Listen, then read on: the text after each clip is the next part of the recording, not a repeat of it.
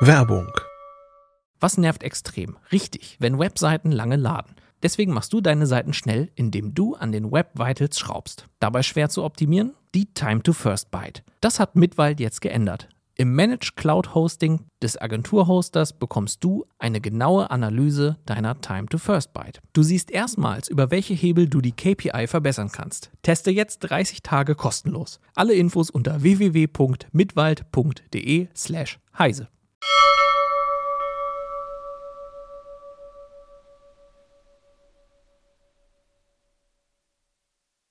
Heute in CT Uplink Ryzen 3000, Logitech Sicherheitslücken und Peter Jacksons Erste Weltkriegsdoku. Bis gleich.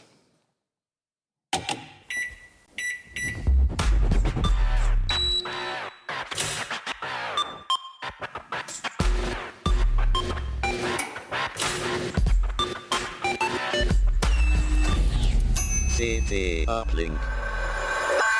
Hallo, willkommen zu einer neuen Folge vom CT Uplink. Ähm, und zwar sind wir bei Heft 16 angelangt. Äh, das ist dieses Heft, Ich kann das gar nicht so groß halten. Ähm, und da möchten wir heute über drei Themen sprechen. Ich bin Martin Holland aus dem Newsroom von Heise Online und aber auch CT. Jetzt überlege ich gerade, ist ein bisschen komisch. Aber ich bin, genau, äh, und habe heute mit mir hier als Gäste André Kramer aus dem Ressort Software und Internet. Das klingt viel besser. Christian Hösch aus dem Ressort Hardware. Ja, und ich bin Ronald Eikenberg aus dem Ressort Systeme und Sicherheit. Genau. Und ihr habt jeweils ein Thema auch in der, äh, oder einen Text oder sogar mehrere Texte in der aktuellen CT und mit dem großen Aufmacher, mit äh, Christians äh, Thema wollen wir anfangen.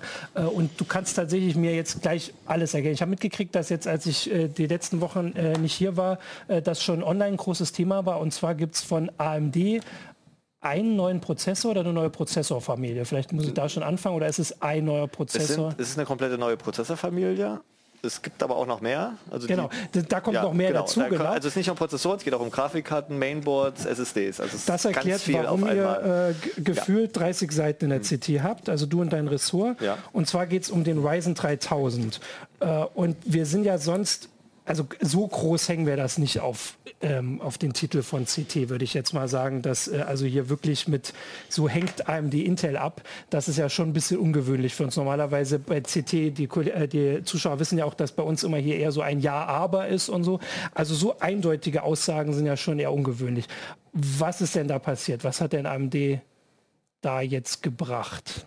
Äh, also AMD hat eine komplett neue, äh, also nicht eine komplett neue, aber die dritte Generation ja. der Ryzen-Prozessoren mhm. gebracht mhm. und hat dort an ganz vielen Stellschrauben gedreht. Ne? Also sie haben mhm. die Leistung verbessert, also sowohl genau. pro, pro äh, Kern. Sie haben aber auch eben den Umstieg geschafft von 8 auf 12 Kerner. Okay.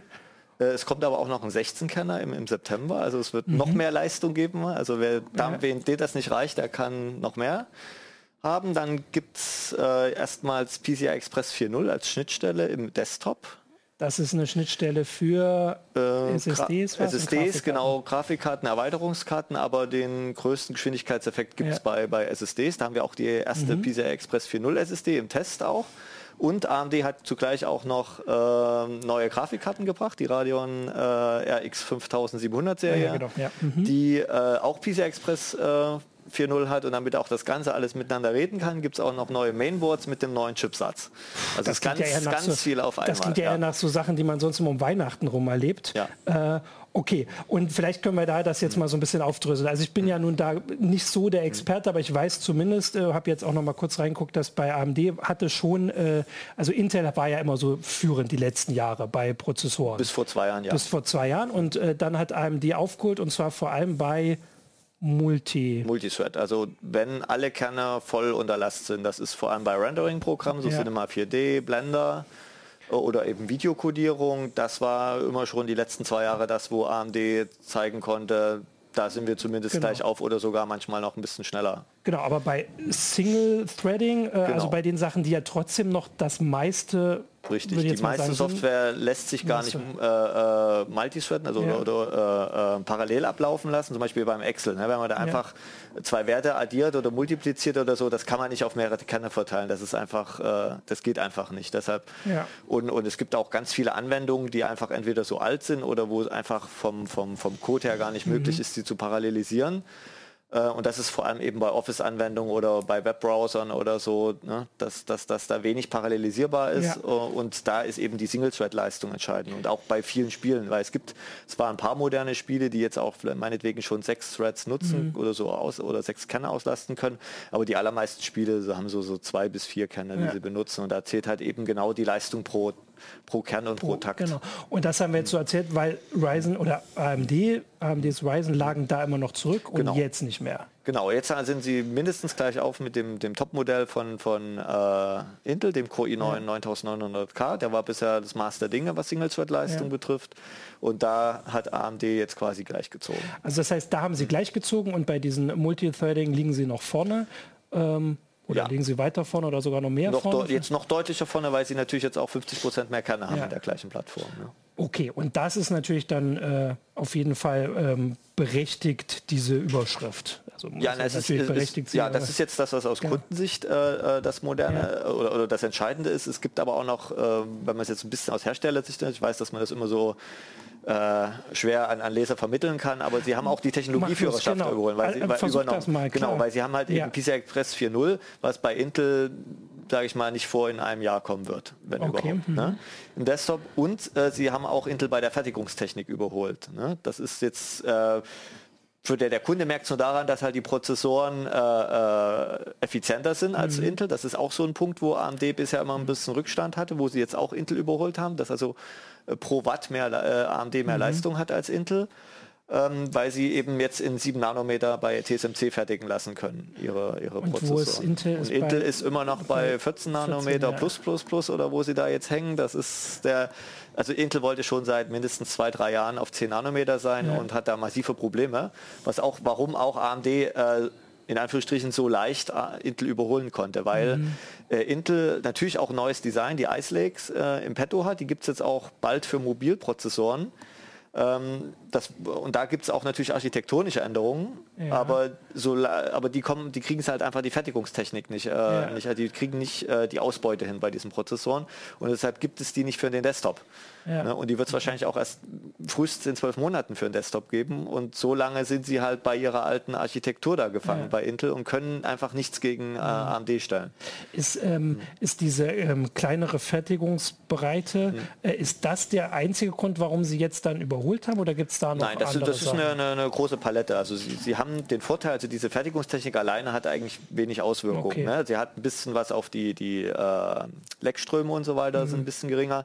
Aber der Vorteil ist einfach, einfach, dass der Chip entweder kleiner ist oder man mehr dann bei gleicher Fläche einfach viel mehr Einheiten mhm, unterbringen ja, kann.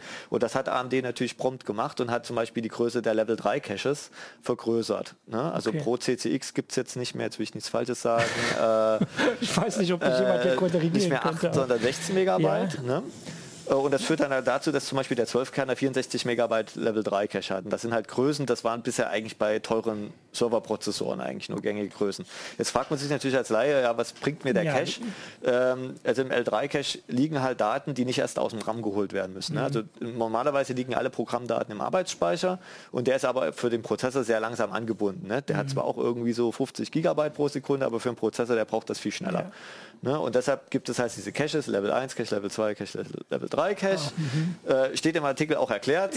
äh, ne? Und äh, der Vorteil ist natürlich, wenn Daten halt eben nur aus dem Level 3 Cache geholt werden müssen äh, und nicht erst aus dem langen Weg mhm. zum RAM, äh, dadurch läuft quasi der Prozess, das ist so eine Pipeline, ne, mhm. läuft quasi das Rohr nicht leer, sondern kann permanent ist das mhm. quasi gut gefüllt und kann ja. halt richtig schnell arbeiten. Und das, ähm, das merkt man auch alles. Also ihr habt die Benchmarks ja. gemacht und äh, das. Also das war, also es gab diesen Moment, wo wir den 12-Kerner das erste Mal reingepackt ja. haben, den Cinebench angeschmissen haben. Das ist so ein Standard-Rendering-Benchmark und wir haben uns erst mal hingesetzt, haben gesagt, Moment mal, da muss irgendwie das Overclocking aktiv sein oder so, mhm. weil da kam irgendwie Wert über 7000 Punkte raus und das ist äh, damit haben wir nicht gerechnet. Mhm, ne? okay. Und dann kam noch der Single-Thread-Wert, wo der dann auch gleich auf mit dem, mit dem Intel mhm. war. Und dann haben wir gedacht, nee, hier irgendwas stimmt hier nicht, ja. aber wir haben nochmal geguckt und, und mit verschiedenen Boards gegengemessen, ja, das ist so. Okay, äh, ich wollte auch, weil du es gerade mhm. sagst, also hier mit den, mit den Werten, die du jetzt vorliest, ja. also das steht natürlich alles ja. auch wirklich sehr ausführlich äh, in, in dem CT-Artikel. Äh, ich kann da auch bei so vielen Sachen gar nicht mehr wirklich nachfragen. Also vor allem, du hast hier auch ähm, die Architektur, habt ihr aufgedröselt. Ja. ja ähm, kann man sich auch angucken. Äh, du kannst mir immer noch, wenn du sagst, dass äh, das ist das Wichtige, was was es da noch gibt, weil ich tatsächlich da jetzt, äh, also das, was es für uns bringt, vielleicht genau, da können wir noch mal, ja. also wo äh, wo sind die denn preislich? Also ist das jetzt auch schon was, du hast ja vorher gesagt, dass es äh, gab ja schon äh, andere teurere ja. äh, Sachen, die vielleicht da auch schon die Leistung hatten, aber die halt nicht für Richtig, und also es gab die, die High-End-Plattformen, ja. die Ryzen Threadripper bei genau, AMD ja. oder die Core X-Prozessoren ja. bei Intel. Das ist natürlich dann, da gehen die Prozessoren dann eher so erst bei 800, 900 Euro los und nach mhm. oben gibt es natürlich dann wie immer keine Grenze. Genau, und was aber jetzt, äh, kostet der Ryzen? Wie gesagt, der, der Vorteil ist halt, äh, der Ryzen ist jetzt der schnellste, den wir hier mhm. getestet haben, der 12-Kerner, der Ryzen 9 3900X, um ihn auch mit Namen zu nennen, kostet ungefähr so viel wie der Core i9 9900K, hat aber wie gesagt 50% mehr Kerne und eine vergleichbare Single-Thread-Leistung. Also du kriegst 50% mehr Multithread-Leistung für den gleichen ja. Preis. Und was kostet was, das was Ding dann der, der kostet um die 500 Euro. Okay, genau. Okay, also, also der ist relativ teuer. Ähm, was natürlich äh, die spannenden Prozessoren für die meisten Leute sind, weil die, also, die mhm. also es gibt Leute natürlich, die sich die 500 Euro Prozessoren holen, aber die meisten Leute werden sich natürlich eher so Richtung 200 Euro mhm. bewegen. Und da hat natürlich AMD auch günstigere Prozessoren. Also mhm. deine Eingangsfrage, ne, ist das jetzt ja. ein Prozessor oder eine neue Generation? Ja, da gibt es glaube ich jetzt, äh, jetzt muss ich nachgucken, glaube ich fünf, sechs oder so Prozessoren sind jetzt neu. Ähm, äh, genau, weil das war alles so. Genau. Das ist also natürlich also jetzt wirklich neu das, sind sechs Prozessoren, genau, und ein siebter kommt noch.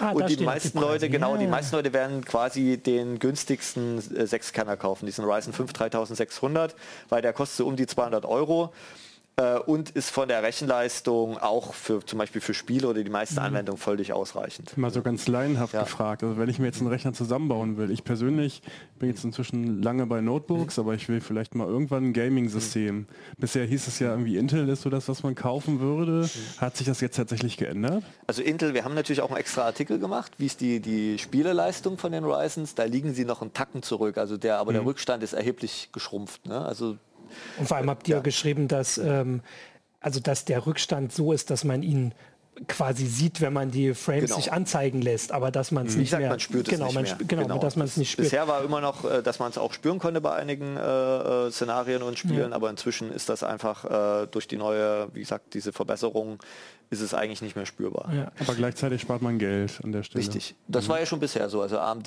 hatte bisher immer über den Preis verkauft ne? mhm. und jetzt übertrumpfen sie Intel aber eben nicht nur beim Preis-Leistungsverhältnis, sondern auch bei der Effizienz, also Performance mhm. pro Watt äh, und auch bei der absoluten Rechenleistung. Genau, weil ich also ich habe ja letztes Jahr mir einen optimalen PC zusammengebaut, mhm. von den ihr ähm, zusammengestellt habt. Ich glaube, den von also ihr macht es ja mal zu Ende des Jahres, also mhm, quasi ja. den vor anderthalb Jahren. Und da habt ihr ja noch gemacht, einen für Intel und einen mit AMD, wenn ich das jetzt richtig erinnere. wir auch noch letztes Jahr. Genau, und das wäre jetzt dann schon die nächste Frage. Ist das dann überhaupt, also dieses Jahr scheint ja dann nicht mehr viel zu passieren, also, was du sagst. Ne? Also ja, also es, es, gibt von Intel noch was in der Pipeline, da soll wohl noch irgendwann ja. mal ein 10-Kanner kommen, aber das kann auch sein, dass der erst Anfang nächsten Jahres kommt. Wir wissen, das wissen ja. wir auch noch nicht. Ähm, aber der wird also wird nichts, selbst gegen den 12-Kerner nichts ausrichten können wahrscheinlich. Und dann kommt ja auch noch, wie gesagt, im September der 16-Kerner. Also wie gesagt, das ist das erste Mal, dass Intel selbst mit beim Nachziehen ja. nicht, nicht irgendwie was äh, Entschiedenes dagegen setzen können gegen AMD. Und woran liegt das bei, bei Intel? Also kann man wie gesagt, die Fertigungsprobleme. Ach so, ne? das ist also immer das noch ist, das, das, das ist ja. der, der, der Hintergrund, warum Intel es nicht gebacken kriegt, äh, mhm. sowohl architektonisch als auch eben äh, was, was die Rechenleistung äh, betrifft, da irgendwie äh, momentan gegen AMD anzustinken. Ähm, ich kann ja, also eigentlich müsste ich das dann auch wissen, weil ich kann ja mal mhm. darauf hinweisen. Also wir hatten auch eine heiße Show dazu mit, mit Christoph. Mhm. Der hat da auch ein bisschen drüber geredet.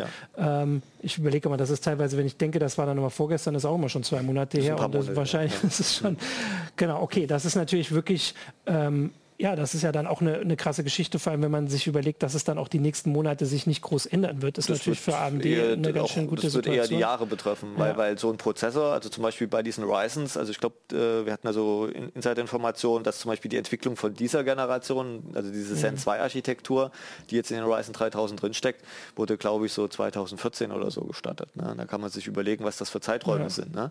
Mhm. Also es geht davon, ne, wir, wir, wir haben das erste Flipchart, wo wir draufschreiben, was, wir, was unsere ja, Ziele sind, bis dann eben äh, ja. das fertige Produkt ja. steht im Laden. Ne? Da gibt es natürlich ganz viele Iterationen dazwischen, dass halt eben man sagt, okay, die Funktion kriegen wir noch nicht gebacken, die schieben wir in die nächste ja. Generation. Oder man sagt sich, okay, äh, äh wir ziehen was vor, weil wir es jetzt irgendwie aus Fertigungstechnikgründen hinkriegen, weil man muss ja überlegen, ne, diese 7 Nanometer Technik, wo die jetzt gefertigt sind, diese Fertigungsanlagen, die standen vor fünf Jahren noch nicht. Ne? Das ist ja auch immer eine Wette in die Zukunft. Wird es dann die Technik geben, mit mhm. der man das überhaupt effizient und kostengünstig fertigen kann. Ne? Ja, das natürlich so auch alles, also die ganzen Hintergründe sind natürlich da auch spannend, aber wir können ja auch mal auf ja. den Rest, du hast es ja genau. auch erwähnt, dass es äh, nicht nur um die Prozessoren geht, Richtig. sondern wirklich auch um die, die ganze Plattform, das, die ganze Plattform, äh, das Zusammenspiel.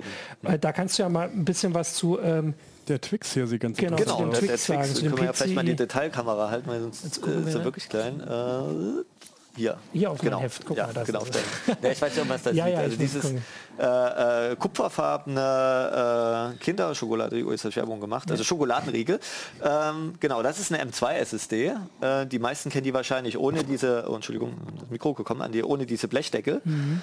Ähm, das sieht halt ein bisschen zur Wärmeabfuhr. Äh, und das ist jetzt die erste mit PCI Express 4.0 äh, mhm. Schnittstelle. Und der Vorteil davon ist, dass sich zumindest in der Theorie die Transferrate verdoppelt von ungefähr so 3,5 auf 7 Gigabyte pro Sekunde. Die ersten Modelle schöpfen das aber noch nicht aus, die liegen so bei 5. Und dabei ist ja SSD hm. jetzt schon äh, Die sind jetzt schon jetzt schnell schon und jetzt schnell. werden sie noch, noch schneller. Also und ähm, bringt das schon was? Äh, also wir können das messen, anguckt? aber man wird da keinen Unterschied spüren, weil also die einfach, also man kann eh schon sagen, also wir, wir, sagen ja auch, man kann schon gar nicht den Unterschied zwischen einer PCI Express SSD und einer SATA SSD mhm. spüren. Also jetzt am, am Subjektiv. Ne? Man kann das messen oder wenn man jetzt sehr große Datenmengen linear hin und her kopiert, was aber bei Desktop-Nutzern so gut wie gar nicht vorkommt. Ja. Also äh, wahrscheinlich werden die PCI Express 4.0 SSDs primär wahrscheinlich erst im Serverbereich äh, äh, große Verbreitung finden. Nichtsdestotrotz, man kann es jetzt kaufen und wer will, kann sich das holen.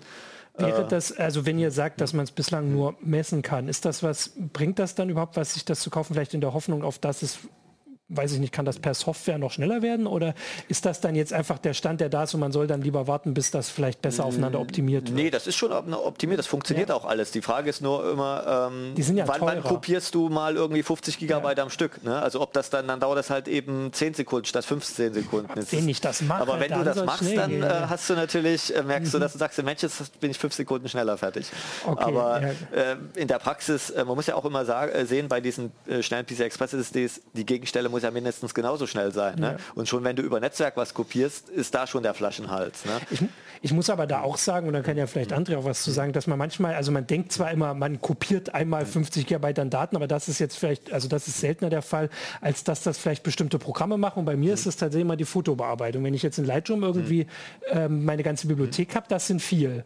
Die mhm. Frage wäre ja, bringt das dann schon was? Sind das auch solche Zugriffe oder sind das ja, Das ist dann, dann die sogenannten IOPS. Wenn du viele kleine Dateien genau. lädst, ähm, die da sind, sind groß.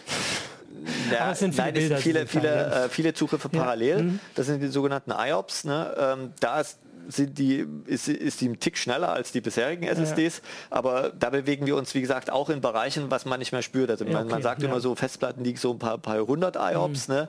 die, die, die, selbst die langsamsten SSDs liegen meistens so bei 10.000 IOPS und, und die schnellen haben wir jetzt, glaube ich, weit über 700.000 oder sowas in der Dreher.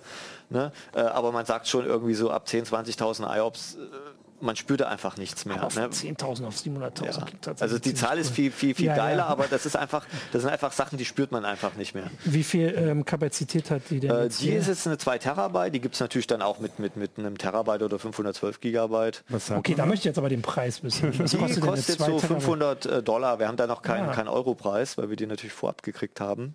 Ist die Isolierung da tatsächlich wichtig für die Wärmeabfuhr? Also werden die Dinger so heiß? also die wird richtig warm. Als ich die vor uns habe ich die frisch aus dem System genommen, da war okay. die jetzt nicht heiß, aber war schön handwarm. Also Frisch die, aus dem Ofen. heizte schon auf. Ich weiß jetzt nicht, äh, äh, mein Kollege Lutz Laps hat die durchgemessen. Also die sagte irgendwas er sagt, von, sie aber von, ohne das, den Kühlkörper. Ja, also mit hatte irgendwie so 57 Grad. Ne? Mhm. Also das, ja. da ist schon Er sagt aber, dass er auch stehen. ohne Kühlkörper bei unkritischen 78 ja. Grad, ich weiß genau. gar nicht, sind 78 Grad unkritisch? Ja. Gut. Wo, Na, zum Anfassen nicht, also da, da genau. verbrennt man sich die Finger. Das Wo kommt die sein. denn hier rein? Würde die, äh, die kommt in M2-Slot, das ist dieser hier. Ich weiß nicht, ob man den mal... Willst du das mal zeigen? Das müssen wir mal ganz kurz, genau. Das ist da, hier, wo diese silberne Dings ist, dann wird das hier einfach so schräg reingesteckt. Ah. Äh, das ist jetzt ein bisschen schwierig, weil jetzt hier dieser, die Befestigung jetzt nicht die Na Schraube gut, raus ist. Das, Aber das wird hier so reingesteckt, genau hier so, ah. und dann sitzt die da so drin. Okay. Das ist jetzt schon ein komplett neues Board mit äh, PCI. Das ist genau, das ist jetzt eines der neuen Boards mit X570 Chipsatz und das mhm. braucht man auch, um genau diese PCI Express 4.0 ja. SSD äh, auch vernünftig anschließen zu können. Man kann die natürlich auch in ein altes Board reinstecken, aber dann ist halt irgendwie so bei 3, irgendwas Gigabyte ja, okay, pro Sekunde Schluss. Ne? Das wäre natürlich dann verschenktes ja. Geld. Gar kein ISA-Steckplatz für meine Soundblaster-Karte. ja, das gibt es leider nicht mehr. Also die Boards haben halt mindestens zwei Pack-Slots, ne? manchmal sogar drei, dann mehrere M2-Slots. Also man kann nicht nur eine so eine SSD reinpacken, sondern gleich drei. Ne? Dann gibt es natürlich wieder vier RAM-Slots mit den neuen. Jetzt gibt es also erstmals auch diese 32 GB Module, da kann man dann auch 128 GB RAM reinstecken. Also man kann da muss. Ich mir doch einen neuen zusammenbauen. Aber also das war ja nur ja. die eine Sache, das war ja. auch eher ein bisschen, ich sage jetzt mal unwichtiger, weil das war nee, das ja auch nur ein Artikel. Das ist halt äh, das, äh, was, sage ich mal, die nächsten das war drei, doch meine vier Jahre... Ja, okay, das war doch meine Überleitung. Guck mal, die Überleitung geht doch von dem einseitigen Artikel der SSDs zu dem zweiseitigen Artikel zu den Grafikkarten, die auch... Nee, das ist auch der Prozessor. Da, das ist der Artikel, wo es um die Spieleleistung geht und hier. für die richtigen Gaming geht es dann um die Grafik. Da sind wir dann genau. sogar nicht bei drei Seiten, sorry. Und die sind auch per PCI Express angebunden. Genau, 4.0. Und merkt man denn das da jetzt deutlicher? Also bei Spielen merkt man quasi gar nichts. Und das liegt das dann, äh, liegt das an der Technik oder liegt das an den Spielen? Du hast ja vorhin gesagt, dass die Spiele teilweise noch gar nicht vielleicht drauf optimiert sind. Könnte ja sein, nee, das, das liegt einfach äh, äh, an der, wie soll ich das sagen, so wie, wie, wie Grafikkarten designt sind. So. Grafikkarten haben ja einen lokalen Speicher drauf, ja. ne? weil sonst müssten sie, wenn man den, quasi den normalen Hauptspeicher mhm. nutzen würde, immer durch dieses Flaschen, Flaschenhals vom PCI Express ja. gehen. So, aber der Grafikkartenspeicher ist, ist weiß ich nicht, äh, bestimmt äh, 5, 6, 7, 8, 10 Mal schneller als mhm. äh, die PCI Express Verbindung. Ne? Ja. Und, äh, und die hohen Performance, also bei diesen High-End-Grafikkarten, kriegen die ihre Leistung nur hin, wenn der Speicher lokal direkt am Grafikchip ah. angebunden ist. Und deshalb äh, äh, kauft man ja Grafikkarten immer mit möglichst so viel Speicher, dass halt bei typischen Auflösungen jetzt Full HD nimmt man meistens so eine 4 oder 6 Gigabyte Karte. Wenn man jetzt mehr in, in, in 4K Gaming macht, dann geht es eher Richtung 8 oder noch mehr Gigabyte Grafikspeicher, dass halt die ganzen Texturdaten und Geometriedaten möglichst alle auf den, im Grafikspeicher mhm. unterkommen, weil sobald da irgendwas äh, aus dem Hauptspeicher geholt werden muss, gibt es halt einen ja. Framerateneinbruch und das will man ja nicht haben. Ähm, aber Deshalb, dann, wie gesagt, wir können den Unterschied genau. messen. Also wir haben auch ja. theoretische Benchmarks gemacht. Man, man, sieht auch klar, dass die Transferrate jetzt äh, höher ist. Aber ob, ob, die, wir haben natürlich die Karte auch mal in einem 3.0er Board getestet. Also da gibt es keine messbaren Unterschiede. Ähm, genau, aber dann würde ich ja jetzt hm. doch noch mal um hm. quasi eine Einschätzung, eine Zusammenfassung bieten. Also noch ich sage jetzt mal noch, mhm. messt, messt ihr quasi die Unterschiede, aber ja. man merkt sie nicht.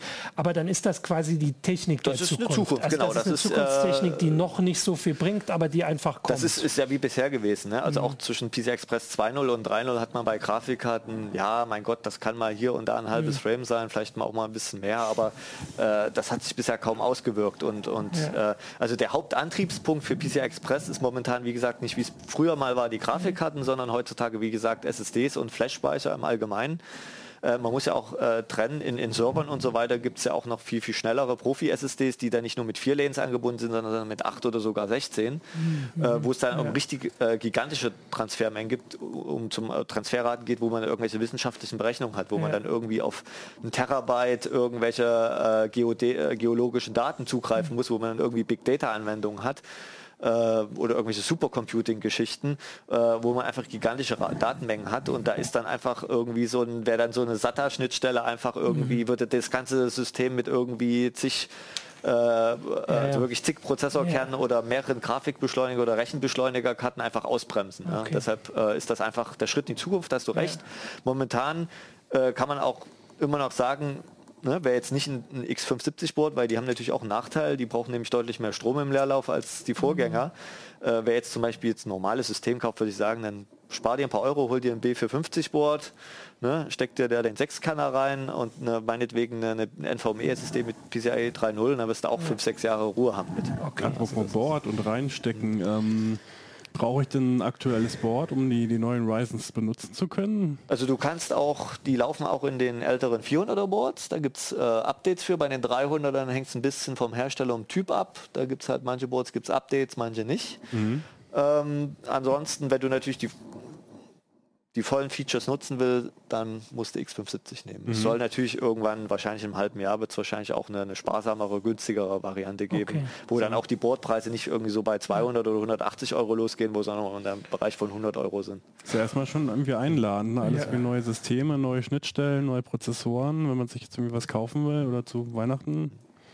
Also so ja. zum Einsteigen und dann bei euch beim optimalen PC werden wir den ja auf jeden Fall wieder Auf alle Fälle, das ist schon gesetzt, dass das wir da alles zusammenfassen, äh, genau. Mitbauen werden. Intel zieht noch was aus der Tasche, ne? Also vielleicht haben sie ja irgendwo... Das ist nicht zu erwarten. Also sie werden halt mhm. den 10-Kerner wahrscheinlich bringen, wenn noch, also vielleicht noch dieses Jahr, eventuell erst Anfang nächsten Jahres, aber Also ich sehe da jetzt, außer bei der Leistungsaufnahme, also, also wenn man jetzt einen Spaß am Office-Rechner baut, dann sehe ich da noch ja. eine, momentan noch eine Nische, wo man sagen kann, okay, da ist vielleicht Intel hm. noch eine bessere Alternative. Aber jetzt, wenn man jetzt ums Gaming geht oder hm. äh, leistungsstärkere Anwendung, würde ich jetzt ganz klar sagen, kommt man jetzt hier nicht vorbei. Ja. Du hast es ja eigentlich zusammengefasst, ein bisschen so, wie man es vielleicht kennt, das mehr von hm. dem Autoentwicklung, auch dass wenn eine Entwicklung Jahre dauert, dann kann man nicht plötzlich einfach mal sagen, hier ist unser neuer äh, Golf, der ja. nur halb so viel. Also ich, ich, ich, ich würde Intel auf keinen Fall abschreiben. Dafür sind die viel zu groß und verdienen ja. viel zu viel Geld. Aber äh, äh, das wird, wird ein, zwei Jahre brauchen und äh, ich denke, dann wird Intel irgendein Konter bringen. Ja? ja? aber es ist ja so, wenn man jetzt einen Rechner kauft, dann, dann geht es einem ja gar nicht darum, mhm. dass man jetzt irgendwie, ähm, weiß ich nicht, in zehn Jahren, dass das noch alles klappt oder so, sondern halt wirklich für die nächsten Jahre, wer sich jetzt überlegt, ja, was zusammenzubauen. Nee, das, ist, das ist ja sowieso, also das, das ist, das ist genau. aber auch unabhängig, ob man jetzt um Intel ja. oder AMD geht, also die modernen Desktop-PCs haben eigentlich mehr als genug Leistung. Da ist immer, da ist eigentlich das Flaschenhals dann irgendwie für Gamer die Grafikkarte, die dann so nach zwei, drei Jahren, wenn man dann doch einen größeren Monitor holt, das dann das ist, was dann irgendwie ja. anfängt zu limitieren und da irgendwie, wo man dann entweder die Qualität reduzieren muss oder dann sagt, okay, jetzt ja. muss ich noch mal eine neue kaufen. Okay, äh, also ich... Äh, halt, halt, keiner verlässt die Bundesrepublik. Was äh, wie sieht es denn aus mit Video-Encoding? Hat da AMD jetzt auch aufgeholt und vor allen Dingen auch die Grafikchips, können die da jetzt auch äh, das machen, was Nvidia ja gerade so äh, gut vorlegt mit der... Also ich kann jetzt nur für die Prozessoren sprechen, da liegen sie jetzt auch deutlich vor Intel. Da hat sich einiges getan. Äh, bei den Grafikkarten kann ich jetzt nicht so zu viel sagen, weil ich da nicht so der Grafikkartenexperte bin. Ähm, ich glaube, da hat sich nicht so viel getan bei den Video, äh, also die haben spezielle Video-Engines drin, äh, sowohl äh, die, die Radeons als auch die GeForce-Karten. Ähm, aber ich, ich, also mir ist jetzt nicht bekannt, dass sich da was geändert hat. Also hier steht hm. die eingebaute Video, äh, da sind wir jetzt bei diesen Grafikkarten. Genau.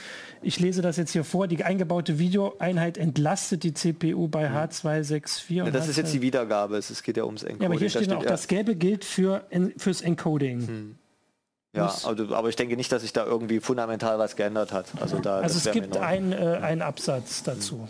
Ja, nee, das konnten sie auch vorher ja. schon, dass sie, dass sie ja. äh, quasi die gängigen Formate wie H265, VP9 und H264 ja. eben hardware beschleunigt äh, codieren können. Aber äh, ich glaube nicht, dass jetzt irgendwie jetzt was super toll Neues, was schneller ist. Das, okay, dafür haben wir ja schon genug super toll äh, schnellere, neuere Sachen. Äh, genau, das wollte ich nämlich dann jetzt noch, bevor wir das Thema wechseln, darauf hinweisen. Also wie gesagt, es gibt hier mehrere Seiten in der CT. Ich wollte es zusammenzählen, habe ich nicht mehr geschafft. Äh, es sind über zehn, mhm. ähm, genau, in der aktuellen CT da steht alles drin und zwar wirklich so genau, dass äh, ich hier äh, aufgeben musste. Äh, das war dein Artikel. Genau. Und damit gehen wir zurück zu einem äh, oder gehen wir weiter zu einem Thema, das Ronald mitgebracht hat und das auch schon online für Aufsehen gesorgt hat mhm. und trotzdem oder gerade deswegen äh, nochmal lohnt, hier ein bisschen ausführlicher zu besprechen. Jetzt habe ich mir mal die Seiten aufgeschrieben. Aber eigentlich ist es auch egal. Du kannst das ja alles erzählen. Und zwar geht es um Logitech. Ja, ich sage ja. Logitech. Wir haben ja schon diskutiert, wie es ausgesprochen wird.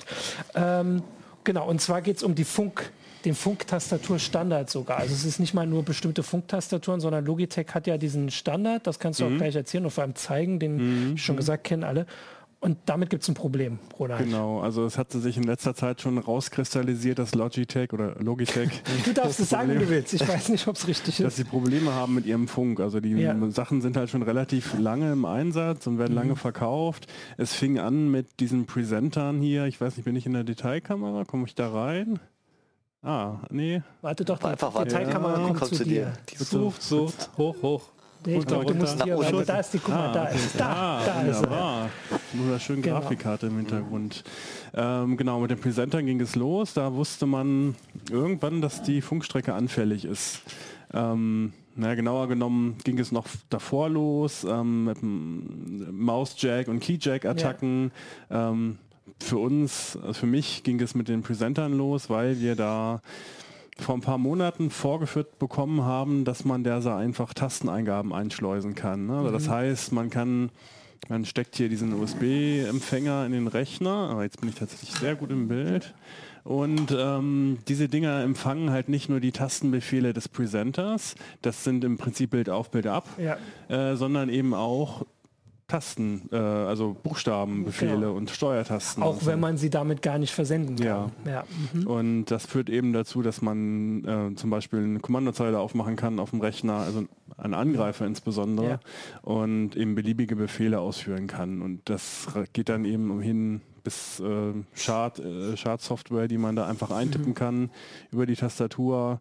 Ähm, also es ist ein Riesenproblem. Mhm. Und ähm, wir hatten das dann über den Hacking Gadgets. Da war ich ja schon mal hier, genau. haben wir, glaube ich, mhm. sogar live gezeigt, dass das ein mhm. Problem ist und ähm, haben danach mit Logitech auch nochmal gesprochen und es hat ein bisschen gedauert, hin und her kommuniziert, bis sie dann letztlich äh, begonnen haben, diese Empfänger halt auszutauschen. Also sie haben jetzt ein Austauschprogramm gestartet ah, okay. und der Kunde kann kostenlos die Empfänger austauschen lassen. Allerdings sind sie noch nicht lieferbar, muss man dazu sagen. Also der Austausch ist angekündigt. Ja, okay. wahrscheinlich, glaube ich, so im September war mhm. mein letzter Stand. Naja, und jetzt hat es sich so ergeben, ähm, dass ein deutscher Sicherheitsforscher, mhm. Markus Mengs, mhm. sich nochmal das Protokoll angesehen hat, der Logitech Funk-Eingabegeräte insbesondere auch die ähm, Keyjack und Mousejack-Geschichten, die ich eben erwähnt habe, sind aus 2016. Mhm. Und der hat einfach nochmal eine ganze Ecke weitere Lücken gefunden, muss man okay. so sagen. Also der hat, ähm, wo er hingesehen hat, hat er irgendwelche Anfälligkeiten gefunden. Ähm, es geht damit los, dass man zum Beispiel das Pairing mitschneiden kann zwischen Empfänger und, und Eingabegerät. Also wenn die ähm, sich miteinander verbinden. Hm? Genau, ja. und äh, konnte die Verschlüsselung attackieren. Er konnte den Kryptoschlüssel aus dem Empfänger auslesen. Und also es sind, sind ja. sehr viele, sehr komplexe Probleme. Äh, zusammengefasst kann ein Angreifer eben zum einen auch wieder Tasteneingaben einschleusen, mhm. was ein Riesenproblem ist, eben weil man da Schadsoftware installieren kann. Man kann mhm. alles machen, was der Nutzer kann, der am Rechner sitzt. Mhm. Äh, und zum anderen kann man auch ähm, Tasteneingaben entschlüsseln. Ja. Das Einschleusen, also die aktuellen Probleme betreffen halt insbesondere die äh, Mäuse und Tastaturen. Das sind die Unifying-Geräte. Unifying ist so ein Funkstandard. Du bist immer noch ah, hier, ja. ja. der ist es doch. Ich, eigentlich denke ich immer, man muss nur diesen, diesen, äh, äh, weiß ich nicht, diesen Stecker zeigen, weil ja. den kenne ich auch. Den habe ich zu Hause, glaube ich, dreimal. USB-Schniepel. USB-Schniepel, genau. Genau, der Schniepel. fast noch hochhalten. Wobei der ja nun echt eine sehr, sehr begrenzte Reichweite hat. Ja, ne? ja das ist richtig. Also ich, ich erkläre noch mal kurz, was das ja, ist. Also genau, also Unifying ähm, ist im Prinzip ein übergreifender Funkstandard ja. für Mäuse-Tastaturen und zum Teil kommt das eben auch bei den Presentern zum mhm. Einsatz, bei anderen moderneren Geräten. Und man kann da eben bis zu sechs Geräte mit koppeln. Man braucht halt nur einmal diesen USB-Stöpsel und ähm, das Ganze läuft ohne Treiberinstallation und es läuft auch schon im BIOS. Also es ist wie ein USB-Kabel über Funk. Ah, wo man mhm. dann noch sechs Geräte anschließen genau, kann. Also eigentlich ganz cool. Genau, ja, deswegen. Ähm, eigentlich auch ähm, verschlüsselt. Okay. Und das ist seit zehn Jahren am Markt. Ähm, mhm. Reichweite eben zehn Meter ungefähr. Ähm, und bisher, ähm, ja, es hat sich erstaunlich gut gehalten. Ne? Also es gab keine größeren Skanda äh, Skandale. Skandelchen. Ja, ähm, also es, man konnte das bisher ganz gut einsetzen. Ähm, bis eben 2016 die ersten Lücken bekannt mhm. wurden. Die hat Logitech relativ flott gepatcht mit dem Firmware-Update. Mhm. Und ähm, genau, mit den neuen Lücken ist es halt nochmal hat es sich nochmal erheblich zugespitzt. Ich habe mir dann eben mal ein paar Geräte geschnappt, auch hier von unserer äh, Hardware-Ausstattung. Ja. Da haben wir ja diverse Sachen, unter anderem hier diese Maus und ähm, naja, hab dann. Tastaturen liegen hier auch drei, genau. Genau. Und äh, also das erste Mal, als ich die Tools von, von Markus Mengs eben ausprobiert habe, ähm, ja, war ich irgendwie kom komplett geflasht. Ne? Also ich habe das ausprobiert und es lief sofort. Ich habe hier mein Notebook gehabt, ne, habe da eben die Maus angeschlossen und habe das Skript ausgeführt mhm. und das Ding war halt komplett äh, hochgenommen. Also ich okay. hätte da im Prinzip mhm. alles mitmachen können in, dem, äh, in der Situation. Und ähm, ja, was noch erschwerend hinzukommt, ist, dass äh, die Angriffe nicht komplex sind. Also technisch sind sie sehr kompliziert. Das kriegt man nicht hin, wenn man da von Null anfängt. Mhm. Aber es gibt eben Tools dafür. Zum einen eben auch aus 2016. Da fing es an, dass da jemand eine Firmware für einen Funkstick entwickelt hat, der eigentlich für die Drohnensteuerung gedacht ist. Der mhm. hat immer richtig Reichweite. Sein Empfangsverstärker mhm. äh, kostet 40 Euro. Ja, und Markus Mengs hat sich jetzt äh, eine neue spannende Hardware genommen ähm, das ist dieses Ding, was da unten im, im Handy die Detailkamera muss man kurz. Die Detailkamera die wird gleich eingeschaltet. Da. Auch gerade Pause. Ja. Äh, genau, hier sieht man das, ne, diesen Stick. Ja. Der ist von Nordic äh, Semiconductor. Ähm, das ist ein 2,4 Gigahertz äh, Chip, der da drauf steckt und der hat einen Mikroprozessor drauf. Ne? Und das bedeutet, der kann die Angriffsskripte selber ausführen. Also okay. man kann ähm, Da ist alles drauf, was ich brauche auf diesem Stick. Also ich, okay. Firma muss ich halt selber installieren, okay. ist kein Problem. Das Stick kostet 10 Euro und ähm, der meldet sich über USB als COM-Schnittstelle, als serielle mhm. Schnittstelle im Prinzip ja. über USB. Ganz egal, ob am Rechner oder hier auch am Smartphone. Das geht ja inzwischen auf fast allen Geräten wunderbar. Das ist einfach hier ein USB-C auf normales USB-Interface, äh, das man mhm. eigentlich für USB-Sticks und so einsetzt. Und da kann ich dann im Prinzip eine serielle Konsole aufmachen, sage irgendwie äh, Discovery und dann kriege ich halt alle Geräte angezeigt, die gerade funken. Mhm. Dann sage ich, glaube ich, Inject Execute hat Markus Mengs das genannt und dann wird das Skript abgespielt, was da einprogrammiert ist. Okay. Ähm, und ja, es geht noch eben noch extremer. Ähm, das Ding ist im Prinzip ja autark, also das heißt, ich kann das da auch abziehen und in eine Powerbank stecken. Und sobald das Gerät findet, äh, versucht es sie zu attackieren. Ah. Also die Einstiegshürde für diese Angriffe ist sehr, sehr gering und die Hardware ist sehr billig und äh, sehr klein.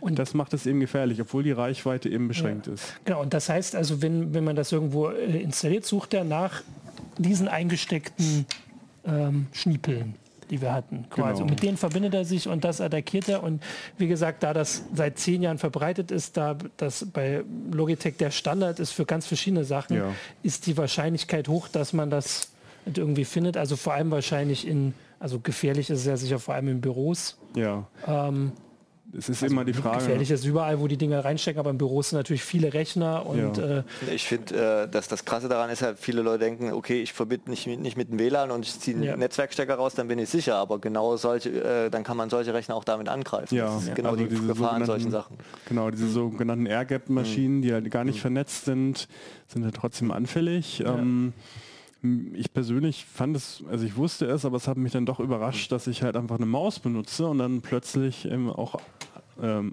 ja, attackiert werden kann mit Texteingaben. Also das, ich glaube, das haben viele nicht auf dem Schirm. Und was mich auch überrascht hat, ist, äh, wie katastrophal die Firmware-Update-Infrastruktur war bei Logitech. Ja, das habt ihr also, auch beschrieben, ja. Ich habe versucht, dann diesen Empfänger hier, äh, den ich mir gezogen habe, äh, auf dem aktuellen Stand zu bringen. Ich habe dann die Unifying-Software ja. von Logitech installiert und die sagte ja, alles, alles okay, alles, ja. äh, alles sicher, alles auf dem aktuellen Stand. Und dann habe ich eben mit dem Sicherheitsforscher gesprochen und der meinte, das ist die, eine der ältesten, die es gibt. Und die ist für alle Attacken anfällig. Ne? Okay. Und ja, offenbar ist dieser Updater halt auch kaputt. Und ähm, das bedeutet, selbst wenn man es versucht hätte, diesen Stick auf den aktuellen Stand zu bringen, da auf die Idee muss man ja auch erstmal kommen. Ja, ja, klar, weil es, es läuft ja halt auch ja, ohne. Treiber. Äh, hätte man es nicht hinbekommen. Ja. Das bedeutet eben, dass sehr, sehr viele Geräte wahrscheinlich auch noch für die Lücken von 2016 anfällig ja. sind. Ähm, vielleicht kannst du noch mal, du hast es vorhin ja schon so gesagt, aber noch mal kurz zusammenfassen, was da alles möglich ist. Also man kann die angreifen, man kann also Tastatureingaben starten, man kann auch mitlesen. Also wenn jemand natürlich, also ich hatte das vorhin schon mal im Büro, ich habe auch mal diesen, also gibt es so den Fall, im, äh, den ich im Hinterkopf habe bei der, bei der Taz, bei der Tageszeitung, mhm. gab es irgendwie vor drei Jahren den Fall, da hat wohl ein Redakteur tatsächlich, der ist immer noch verschwunden äh, seitdem, der hat äh, so einen Keylogger installiert bei einem anderen Rechner, ist mhm. gefunden worden, aufgeflogen, geflüchtet und so. Das ist eine ganz, äh, ganz komische Räuberpistole. Aber das, was du beschreibst, das hätte er ja alles machen können, ohne dass er denn da überhaupt hätte reinstecken müssen. Ja. Wir haben den ja nur gefunden, ich glaube beim Aufräumen oder so, ist halt dann, mhm. oder beim Staubsaugen, was weiß ich, gefunden. Also das heißt, du kannst nicht nur angreifen, du kannst auch mitlesen. Wenn jemand ähm, jetzt nicht nur die Maus angeschlossen hat, sondern die Tastatur, dann ja. kannst du lesen, was er schreibt. Dann kannst du die Passwörter auslesen. Genau, dafür brauche ich halt den Kryptoschlüssel ja. und den kann ich dann zum Beispiel beim Pairing-Prozess, also wenn man die Geräte miteinander bekannt macht, wenn man die Maus an den Stick anlernt, in dem Moment kann man halt mit diesem Stick hier mitlesen und ähm, hat dann den, den, den äh, Kryptoschlüssel und kann ab dann mitlesen im Klartext und mhm. auch äh, Befehle einschleusen. Das heißt, ich muss da halt einmal irgendwie ran. Ähm, es ist sehr unwahrscheinlich, dass ich dann ausgerechnet vor Ort bin, wenn diese Geräte alle genau, zehn Jahre mal gepaart ja. werden. Aber ich kann natürlich auch das selber auslösen. Dafür brauche ich ah. keinen Zugriff auf den Rechner des, äh, ja.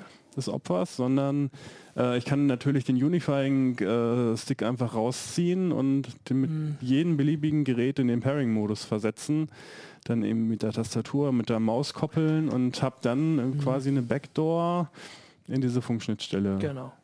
Okay, also ähm, das heißt, äh, dieser, äh, diese Lücke, diese, also Lücke ist ja immer, das klingt immer so klein, das ist ja ein klaffendes Loch, ähm, das ist noch offen Ne? Also, hast du, oder, also du hast ja gesagt, du hast mit diesem Update-Prozess jetzt gekämpft. Du hast es ja, soweit ich das gelesen habe, dann irgendwann hingekriegt, die aktuelle mhm. Version hinzukriegen. Die hast du auch in den Artikel geschrieben. Ich habe sogar im Forum gelesen, also in den Heise Online-Artikel, dass im Forum sogar die Leute noch diskutiert haben, ob sie jetzt die aktuelle haben oder nicht, weil das einfach so verwirrend ist. Aber die aktuelle schützt auch noch nicht. Nee. Ähm, also mir ist ja. es dann irgendwann gelungen mit einem Tool, das ja. heißt glaube ich Secure DFU oder so ja. ähnlich. Das habe ich irgendwo auf der Logitech-Seite gefunden. Äh, die Firmware von 2016, die die Lücken von 2016 mhm. äh, schließt einzuspielen. Äh, für die aktuellen Lücken mhm. gibt es noch kein Update. Ähm, also ich habe, nachdem ich das alles verifiziert hatte, natürlich auch mit Logitech gesprochen und die waren dann relativ zügig in der Kommunikation. Also wir waren dann schnell in einem Videocall mit mhm. dem äh, Test, äh, mit dem Chef der Maus- und Tastatursparte. Ja. Die haben halt auch im Prinzip alles inhaltlich bestätigt, ja. was der Forscher entdeckt hat. Ähm, ja, und äh, auch schon Angaben dazu gemacht, was, was denn jetzt passieren soll und was nicht passieren mhm. soll. Und also einige Lücken werden tatsächlich geschlossen. Mhm. Äh, auch den Updater wollen sie reparieren, wenn ich das richtig verstanden habe. Okay. Und, ähm, Sehr hilfreich. Ja. Was aber die spannendste Sache mhm. ist, die spannendste Information, die ich bekommen habe, dass sie eben zwei der Lücken nicht schließen wollen. Und das ist zum einen eben die Sache, dass ich mal den Pairing-Prozess mitschneiden kann. Mhm den eben der Angreifer selber auslösen kann. Ja, genau. Und zum anderen auch eine, ein Angriff auf die Verschlüsselung, das ist so eine Art Known-Plaintext-Attacke, sagt dem einen oder anderen vielleicht was. Also in dem Moment, wo der Angreifer weiß, was getippt wird, und das zuordnen so, kann. kann er die Verschlüsselung genau, er kann das entschlüsseln quasi. Er kann das allerdings halt auch selber machen. Ne? Er kann ja. eben an die Tastatur rangehen und dann eben, weiß ich nicht, zwölfmal ja. eine Taste drücken und in dem Moment halt hier mitschneiden. Mhm. Und dann kann er, hat er zumindest alles Nötige zusammen, um selber Tasten an den Rechner zu schicken.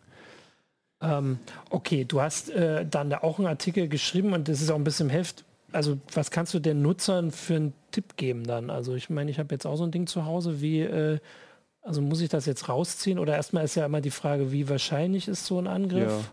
Ja. Ähm, wie gefährlich wäre er? Und kann ich irgendwas anderes machen? Also wenn es nach dem Hersteller geht, ist das Problem nicht so groß, weil okay. das ist ja nur 10 Meter äh, Radius ist. Jetzt kommt das als Vorteil, die geringe Reichweite, ja. Und äh, weil der Angreifer über spezielles Fachwissen und mhm. spezielle mhm. Hardware verfügen muss. Äh, man muss dazu sagen, ja, also 10 Meter Reichweite stimmt im Prinzip. Dem Forscher ist es schon gelungen, das mit, auch mit diesem Stick hier, der ja auch keine externe Antenne hat, mhm. das auf 20 Meter zu machen. Okay. Und es gibt eben noch diesen Crazy Radio Stick, äh, der prinzipiell wohl bis zu 100 Meter reicht. Ähm, da kann man dann zumindest noch Tasteneingaben senden. Also mhm. was zurückkommt, kriegt man wahrscheinlich nicht mehr mit, aber das Einschleusen geht wohl. Ja. Ähm, ja, was, was Logitech vorschlägt, ist eben, dass man das Pairing nur in einem in Situationen machen sollte, in denen man halt sicherstellen kann, dass innerhalb von zehn Metern nichts Verdächtiges passiert. Nur die Schulter gucken, wenn ich. Das kann schon auf der gegenüberliegenden Straßenseite ja, sein. Eben. Also in der, in der normalen Straße ist es. Wobei bei mir zu Hause ist bei zwei Metern, glaube ich, schon Schluss. Also vom Sofa aus ist schon schwierig. Hm.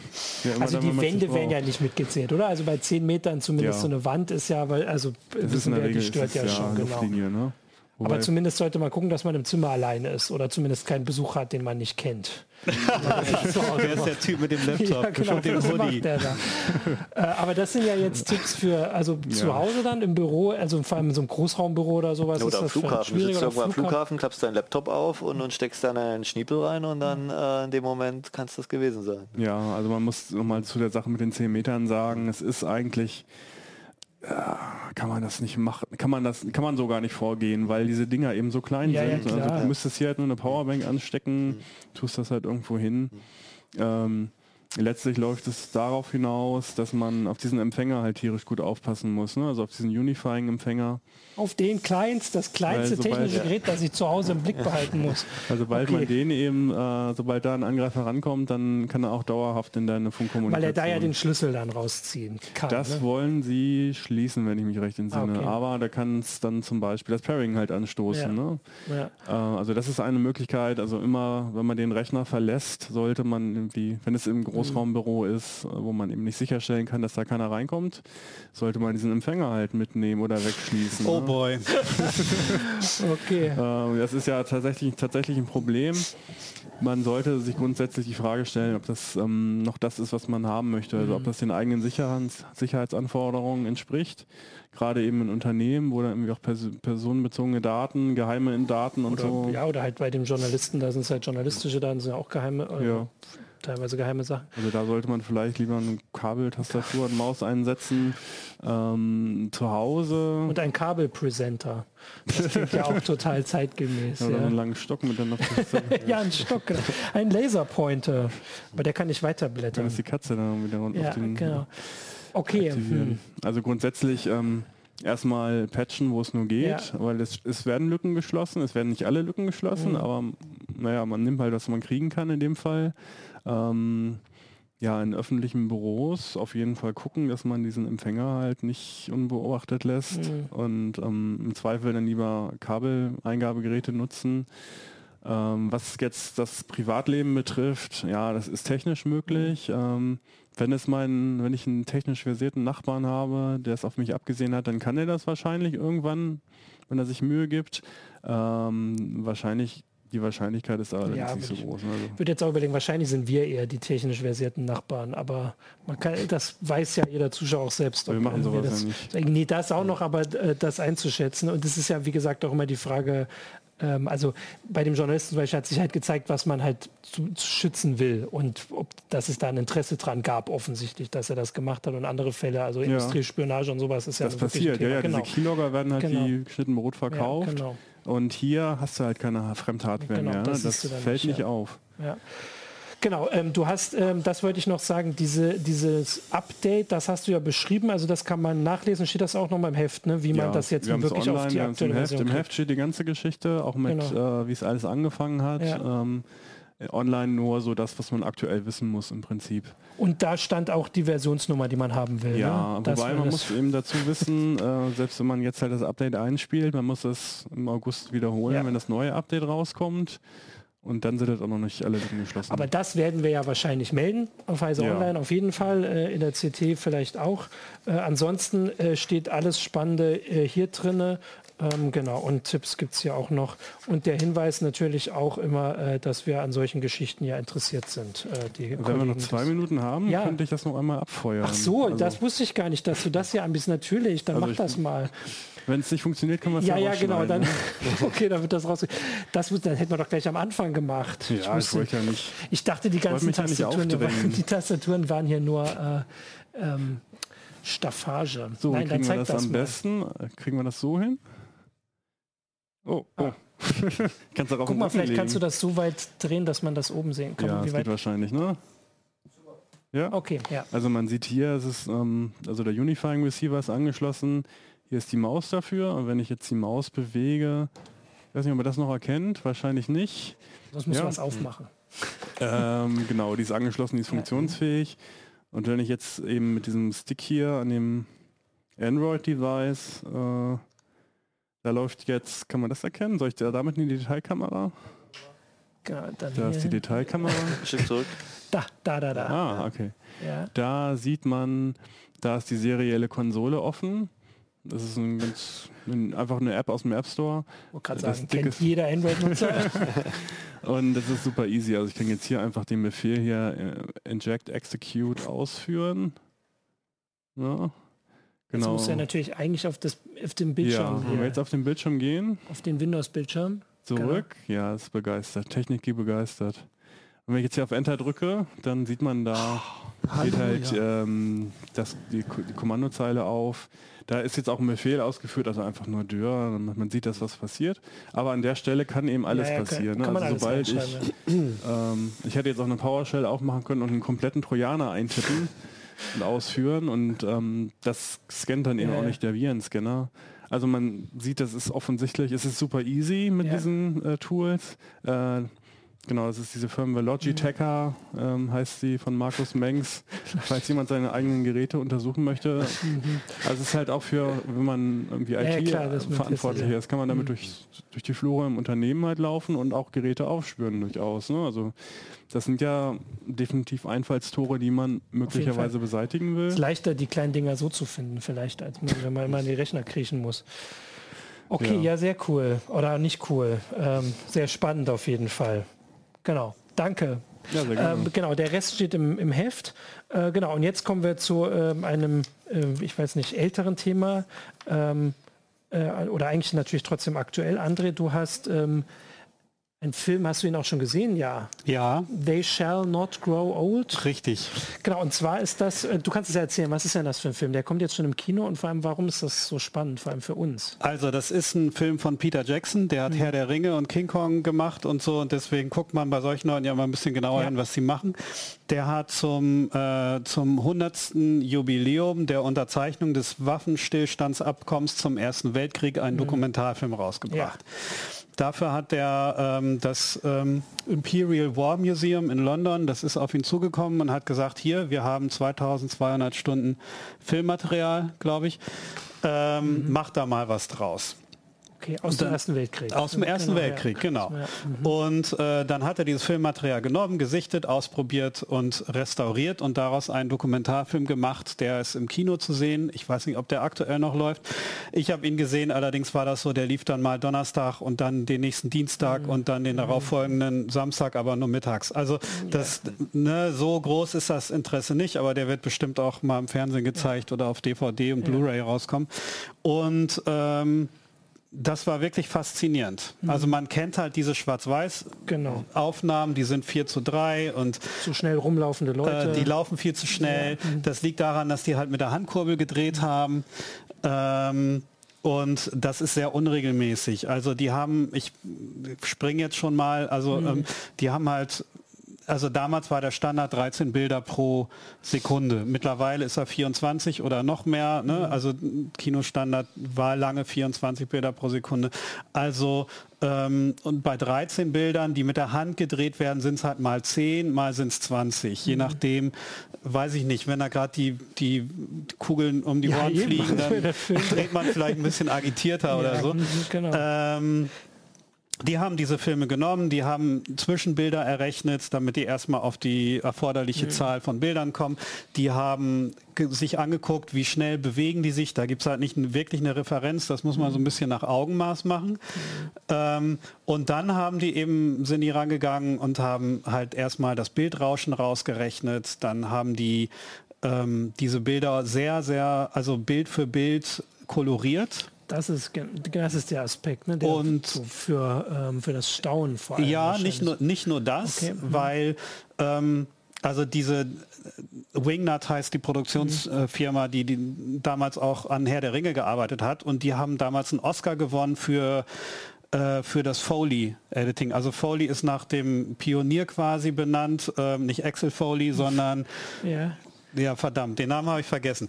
Ähm, Wir können, ich gucke parallel nach, Herr ja? Foley Herr hat Foley, Geräusche genau. für Stummfilme gemacht. Ah, okay. Das ist hm. eben dieses, dieses, Hufge dieses hm, Hufgetrappel genau. mit den Kokosnüssen genau, und, und ja. halt irgendwie, ähm, was noch so dazu gehört. Ne? Also Windgeräusche. Die haben Lippenleser beauftragt, die geguckt haben, was sagen die und das, dann, das haben die dann nachgesprochen und das nicht enden wollende Trommelfeuer. Ja. ja der, also Spoiler, äh, in der letzten Szene hört das auf und plötzlich ist Stille und du merkst, aha, okay. Ähm, so also ich habe die ganze Zeit dieses Trommelfeuer gehört mhm. und das ist schon, das ist schon sehr eindringlich. Ja, okay. Ähm, ich wollte jetzt kurz hier nach dem Foley gucken. Ja, ist ja, vielleicht ist nicht so wichtig. Jack, also, Jack Donovan. Jack Donovan Foley, ja. wundervoll. Mhm. Der hat in den 40er Jahren eben ähm, mhm den Revolverknall ja. und, äh, und, das Rascheln an, der, an, an den Klamotten und so weiter gemacht.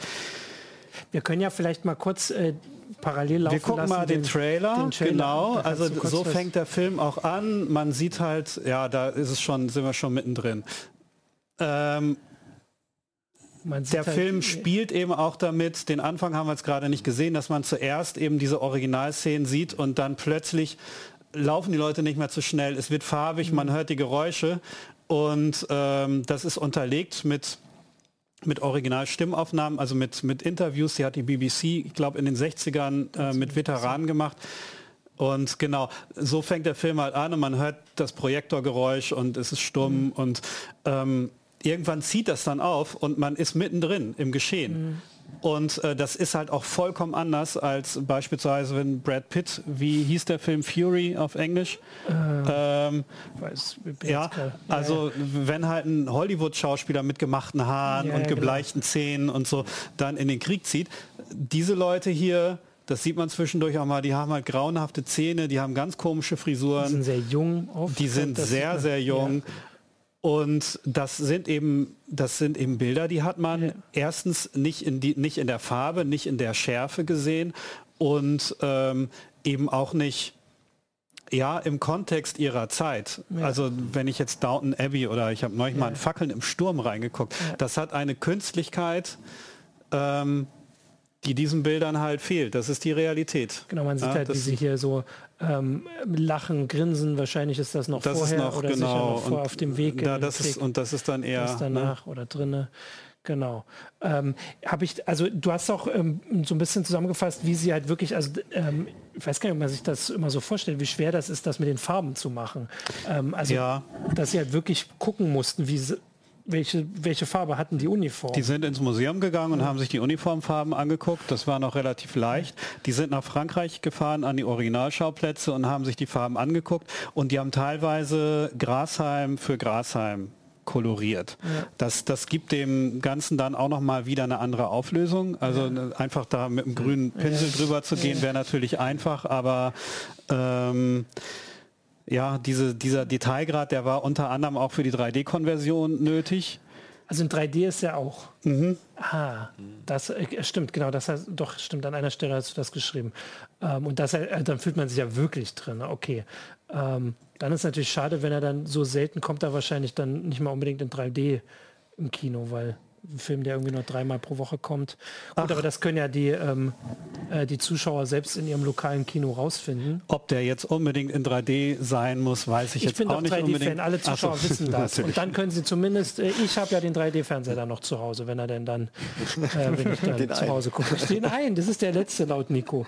Ähm, okay, genau, also das mit dem Kolorieren. Du hast auch ein bisschen beschrieben, wie die das technisch gemacht haben. Vorhin hast du gesagt, also das ist ja auch jetzt nichts, was man schon lange kann, dass man aus 13 Bildern einfach mal 24 macht. Das mhm. geht ja nicht so einfach. Ne? Dafür, das ist KI, oder? Das ist Maschinenlernen, die dann die berechnen, die, die Zwischenbilder, oder? Ist das, ähm, wie funktioniert die das? haben da auf jeden Fall, äh, die haben da auch ja. KI eingesetzt. Ja. Ähm, allerdings, da ist so ein bisschen das Problem, wie viel Informationen kriegt man da raus. Also die so, haben mir das jetzt einfach mal gesagt. Ne? Deswegen, ähm, ja, ich glaube denen das, aber viel mehr Details habe ich da jetzt äh, leider auch nicht rausgefunden von Warner Brothers in dem Fall. Im Prinzip kann man sich ja schon das ein bisschen dafür wir hatten das bislang nicht, sowas. Also man, man sieht teilweise auch die Artefakte, das mhm. merkt man schon, dass da Zwischenbilder mhm. errechnet wurden. Ja. Ähm, die Qualität ist in diesem Fall also natürlich einerseits die, die technische Machbarkeit, andererseits aber auch der Aufwand, der da reingeflossen ist, den, den muss man sich halt erstmal machen. Also mhm. normalerweise ja, ja ähm, wird das digitalisiert und, und, äh, und dann, dann ist Schluss mit dem Aufwand. Und dann diese Zwischenbilder zu errechnen, sich anzugucken, welche Geschwindigkeit brauche ich da eigentlich mhm. und das dann noch farbig zu machen und sich die Geräusche dazu ähm, mhm. ja, auszudenken und das dann umzusetzen, das, das, das hebt das Ganze halt auf eine ähm, das, das gibt dem Ganzen mhm. eine Eindringlichkeit, die man ja. so in der Form ja, da, nicht sieht. Da ist es dann eigentlich schon schade, dass es, also du hast schon recht jetzt, wo du sagst, dass das hier nicht so ein großes Thema war und nicht so, äh, also dass der Film nicht so, so große Aufmerksamkeit hat, bekommen hat, weil ich, also ich erinnere mich, dass ich den Trailer geguckt habe, vor ein paar Monaten wahrscheinlich schon und das dann so auf dem Schirm hatte und dann jetzt eher nicht so. Ich glaube, also die Sache ist ja, dass der Erste Weltkrieg hier nicht so präsent ist wie in England vor allem. Oder in Frankreich, und, und, ja. In genau. Frankreich, genau, weil das einfach dort teilweise viel präsenter ist. Ähm, und dass es dort wahrscheinlich für viel mehr Aufmerksamkeit jetzt schon sorgt und bei uns dann vielleicht, wenn er im Fernsehen kommt. Also es sind halt, ähm, es sind Aufnahmen, die natürlich die britische Sicht zeigen, nicht das die französische, auch mhm. nicht die deutsche, wobei ja. die sich mit den Gegnern auch, auch sehr stark auseinandersetzen. Mhm. Und man eben auch dann irgendwann deutsche Soldaten sieht, die dann gefangen genommen mhm. werden und mit den, mit den ähm, Soldaten auch in Austausch treten. Mhm. Und wo, wo auch vielleicht ganz interessant, die sich ähm, eher, die sich nicht auf unterschiedlichen Seiten sehen, mhm. sondern eher so, ja, wir sind, wir sind alle gezwungen worden, in diesen Krieg zu ziehen und Menschen umzubringen. Und ähm, das zeigt auch den Unterschied vom Ersten Weltkrieg zum Zweiten Weltkrieg, mhm. wo, wo, diese, diese, wo die Propaganda da halt ganze Arbeit geleistet mhm. hat und diese Gegnerschaft ähm, auch in den Köpfen der Soldaten ja. verankert hat und das in, in dem Fall in dieser Schärfe noch nicht so war. Ja. Aber gut, ähm, das ist vielleicht ja, nochmal ein ganz anderes aber Thema. Aber es ist ja trotzdem spannend, wenn du auch sagst, dass man das direkt in dem Film auch schon so ein bisschen äh, so sieht. Also weil natürlich die Aufnahmen, die man da jetzt sieht, sind vor allem halt diese also diese Kriegsaufnahmen da, wie sie halt da, oder Vorkriegsaufnahmen, das, was wir da jetzt wieder sehen, das ist ja noch ein bisschen was anderes. Aber wenn du sagst, man sieht halt am Ende auch dieses, was man aus so ein paar Romanen oder so vielleicht noch schon so im Hinterkopf hat, dass die Leute diesen Krieg irgendwie noch anders gesehen haben als den, den Zweiten Weltkrieg. Wie ist da so die Erzählstruktur? Also gibt es da quasi Protagonisten oder ist es einfach so eine... Also es ist rein dokumentarisch, mhm. aber vollkommen ohne, dass ein Historiker spricht. Also man hat halt keinen kein Sprecher aus dem Off, sondern es ist äh, ausschließlich mit den Originalinterviews, also mit den O-Tönen unterlegt. Und mhm. es wird halt schon eine Geschichte, also es wird eine Dramaturgie eingehalten, indem es zuerst darum geht, dass die, wie die eingezogen werden, mhm. wie die ihre Grund Grundausbildung bekommen und wie sie dann äh, nach Frankreich geschifft waren und nicht wissen, was passiert und dann kommt halt dieser ganze ähm, Kriegsalltag, diese Realität, die ähm, das Leben im Schützengraben, das Sterben an der Front und am Ende dann ähm, ja die, die zurückkommen und eben mhm. ja wie man gerade auch gesehen hat, irgendwie mit, mit Binden vor mhm. den Augen von den Gasangriffen und so weiter. Also ähm, es wird jetzt keine Geschichte erzählt. Mhm. Also es geht jetzt nicht um den einen Soldaten, der da jetzt Heldentaten vollbringt, sondern ja, es zeigt mhm. den Alltag ne, aus Sicht von, von verschiedenen Menschen.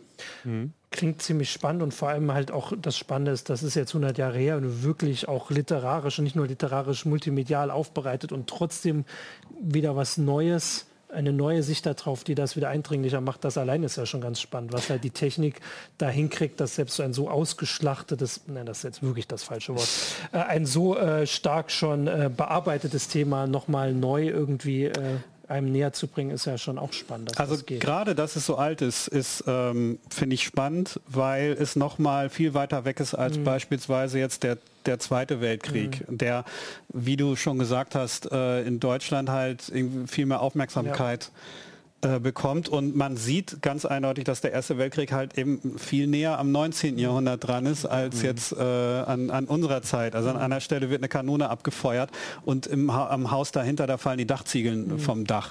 Das ist also einerseits natürlich, weil diese, diese ähm, dieses, ja, dieses Geschütz eine ordentliche Wucht, mhm. eine ordentliche Druckwelle erzeugt, aber auch weil dieses Haus so ja, unfassbar klapprig ist. Also ähm, ja. das ist schon, ist schon, ist schon spannend, das halt in, in, ähm, in dieser, dieser aufgearbeiteten Form ja. so zu sehen. Und ähm, ich habe auch ein paar, na, man sieht auch ein paar Bilder, die hat man jetzt in dem Film nicht gesehen, im Artikel, die eben gegenüberstellen, äh, wie, sieht, wie sieht die restaurierte Fassung mhm. aus und wie sieht, äh, wie sieht eben das Originalmaterial aus, weil es auch häufig nicht eben der originale Film ist, sondern eine Kopie einer Kopie einer so, Kopie des mhm. Originals. Ja. Und das sind eben keine digitalen Kopien, sondern ähm, das ja. ist aus einer Zeit, wo halt mit jeder Kopie die, die Qualität extrem nochmal ja. gelitten hat und ähm, ja. ja. da haben sie eben versucht, das Rauschen rauszurechnen, dem Bild die Schärfe wiederzugeben, am Ende dann so ein bisschen Rauschen wieder drüber zu legen und das ist schon ja. Sehr spannend. ein erstaunliches Resultat, klingt das dabei ziemlich, rausgekommen ist. Klingt ziemlich ähm, eindrucksvoll, sehr Gibt spannend. es schon Termine für Blu-ray? Nicht, dass ich wüsste. Mhm. Da müssen wir dann Nico fragen. Der sagt dann, wann es äh, als Blu-ray mit HDR 10 Plus oder. HDR also dieses Plus ganze Material, das ist halt ja. auch dem Imperial War Museum ja. wieder zurückgegeben worden. Ähm, Ja, vor allem wenn dann natürlich äh, eine Blu-ray oder wenn sowas dann auch noch äh, auf, ins Heimkino kommt, da sind dann wahrscheinlich ja noch viel mehr äh, Informationen zu diesem Prozess, den du hier schon so beschreibst, äh, zu sehen, weil das ist ja allein äh, schon sehr spannend und sowas kommt ja dann doch mal häufig noch auf die Scheiben mit drauf. Muss man auch sagen, also danke an Warner Brothers, das ist irgendwie ein bisschen Glückssache auch, dass man eben äh, vorab mhm. so viel Informationen über so ein Projekt kriegt, dass ja. man das erzählen kann. Also Disney, Marvel, Star Wars, ähm, da wird das nicht passieren. Nee. Genau, aber das ist auch was äh, komplett anderes.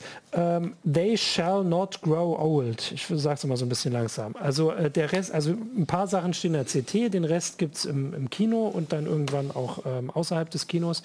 Ähm, genau, danke dir auch, danke euch dafür, dass ihr hier wart. Ich glaube, wir haben das jetzt alles sehr gut, äh, also nicht alles, die drei Themen sehr gut mal zusammengefasst und vorgestellt. Den Rest gibt es dann in der CT 16 ab heute am Kiosk, seit gestern bei den äh, ähm, Abonnenten. Genau, und ansonsten wünschen wir euch damit dann ein schönes Wochenende, eine schöne Woche und nächste Woche gibt es dann einen neuen Uplink. Ciao. Ciao. Tschüss. Ciao. CT Uplink.